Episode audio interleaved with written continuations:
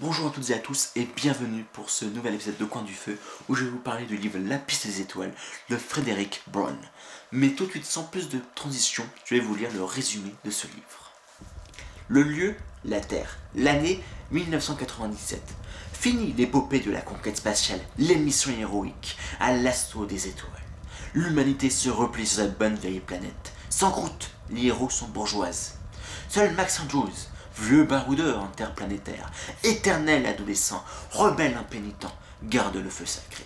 Un feu qui finira par le brûler au dernier degré, pour le lancer aux confins de la grande, l'ultime aventure, la mort. Il fallait la plume d'un Frederick Brown pour décrire, au-delà de la décadence de son héros, la grandeur d'une quête qui repousse toujours plus loin les limites du possible. Une quête qui est aussi la nôtre. C'est un livre de SF, de science-fiction, qui a été euh, publié donc, euh, dans les années 80. En tout cas, cette édition que j'ai a été publiée dans les années 80, dans l'année 84. Et d'ailleurs, je vais vous montrer un peu ce qui m'avait choqué quand j'ai reçu le livre. Re- euh, regardez un petit peu la jaquette, c'est la première de la première de couverture et la dernière de couverture. Ici, on voit un paquet de cigarettes avec euh, ici le- les éditions donc super euh, super lights et parce que c'était une édition donc super lights ici qui est marquée jusque là. Et parce qu'en fin de compte, pourquoi je parle de ça? Parce que ce livre-là n'est plus édité, n'est plus imprimé. Je l'ai eu, eu d'occasion, je l'ai acheté d'occasion assez récemment, donc euh, en décembre 2000 2019, euh, suite à la découverte de ce, de cette, euh, de ce titre-là par, par un animé qui s'appelle donc We que j'ai évoqué dans les épisodes donc des animés que j'ai vus en printemps 2019, où une des protagonistes a envie de devenir astronome du fait qu'elle avait lu ce livre-là quand elle était petite. Et donc cette, ce de SF parle donc conquête de spatial, de, de des planètes, d'avoir notre système solaire bien entendu, donc de Vénus, de la Lune, de Mars, puis après de, de Jupiter, de ses satellites naturels. Et personnellement, je m'y reconnais euh, dans le héros, puisque quand j'étais petit, et même durant mon, ma préadolescence et mon adolescence, j'ai beaucoup regardé eh bien, de, euh, de monde imaginaire, d'imaginaire en relation avec euh, les avec la science-fiction, avec les étoiles, la découverte, etc. Alors je parle notamment bah, de euh, Star Wars, notamment qui parle quand même de d'espace, etc. Mais aussi de Stargate euh, euh, SG1, Atlantis et Universe, mais aussi de Doctor Who avec le TARDIS, et entre autres, hein, pour citer que ces trois-là. Et ce qui fait que euh, le soir, bah, j'aime bien en été regarder les étoiles et me demander qu'est-ce qu'il y a là-haut, quoi? Quelles sont les, les planètes ou les étoiles ou le système solaire qu'on voit euh, au loin, est-ce qu'ils sont habités? Qu'est-ce qui se passe? Qu'est-ce qu'est-ce que Est-ce qu'il y a des, êtres pensant comme nous? Qu'est-ce qu'ils font? Qu'est-ce qu'ils euh, Est-ce qu'ils pareil comme nous Ils nous regardent euh, depuis leur depuis leur chaise ou, qu'est-ce qu'ils font? Ça m'a toujours intrigué en fin de compte ce genre de, de questions.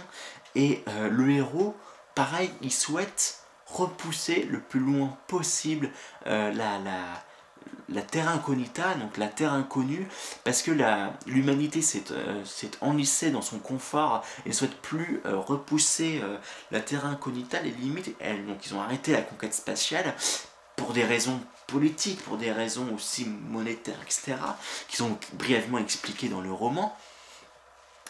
Et on est vraiment dans, dans, ce genre de, questionnement et, euh, et bon, Max Andrews va, va, faire tout son possible pour, pour aller voir ce qu'il y a là-bas. Donc il, va y avoir une histoire d'amour hein, où au début il va y avoir une relation politique, ensuite il va y avoir plein de démarches qu'il va, qu'il va essayer de faire, il va y avoir des rebondissements, il va y avoir des... et puis il va y avoir des révélations à la fin. Et cette œuvre qui est très très courte, encore plus courte que Je suis une légende, puisque le livre fait à peine 153 pages, enfin en tout cas la version que j'ai, l'édition que j'ai fait 157 pages, euh, même un petit peu moins, eh bien on est...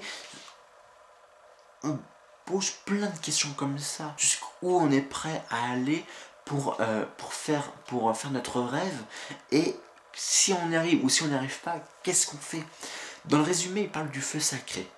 Et le feu sacré, en fin de compte, c'est ça. La réflexion que je, me pose, que je me suis posée en lisant ce, livre, c'est la quête d'un homme, d'un individu, avec son, son sens, quel sens est-ce qu'on peut donner à sa vie, qu'est-ce qu'on en fait, et une fois qu'on a vu qu'on qu'on a tout donné pour sa quête, qu'on ait réussi ou pas ce qu'on a souhaité faire, mais qu'on a tout donné, qu'est-ce qu'on fait?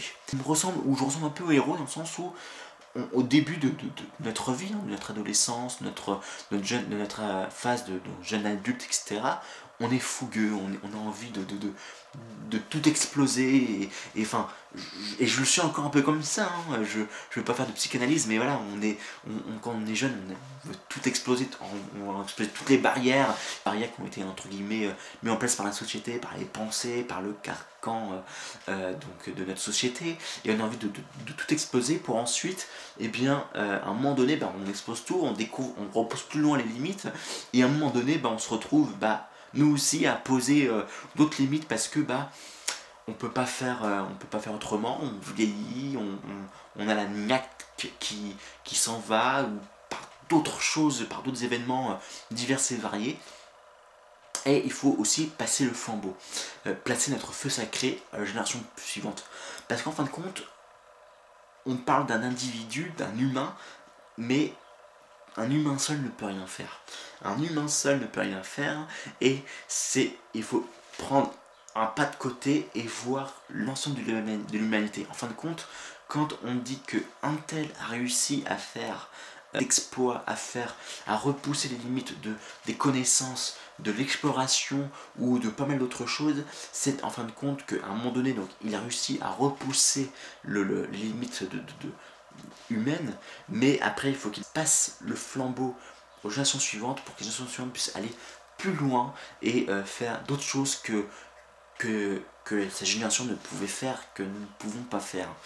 Et ce livre-là, c'est cette histoire-là en fin de compte. Et je trouve ça vraiment incroyable et euh, vraiment épique et tout servi dans une dans une dynamique assez assez rapide parce que bah c'est pas c'est même si le livre n'est pas une nouvelle parce qu'une nouvelle fait en général en, termes de pages, hein, même si c'est pas une, bonne façon d'évoquer le, le, la longueur d'un livre, il doit y faire à peu près 15-20 pages, ici on est quand même sur 150, 157 pages, donc on est beaucoup plus long qu'un livre, mais 157 pages d'un petit format comme ça, c'est quand même assez court, ça se lit très vite et très bien, un rythme bien, bien rapide, et euh, je trouve que on est plongé dans l'histoire et on, a envie de bah, comme le héros, quoi, d'être, enfin en tout cas pour ma part, de d'explorer euh, l'univers et, voir ce qu'il y a au-delà de, la, de nos limites, euh,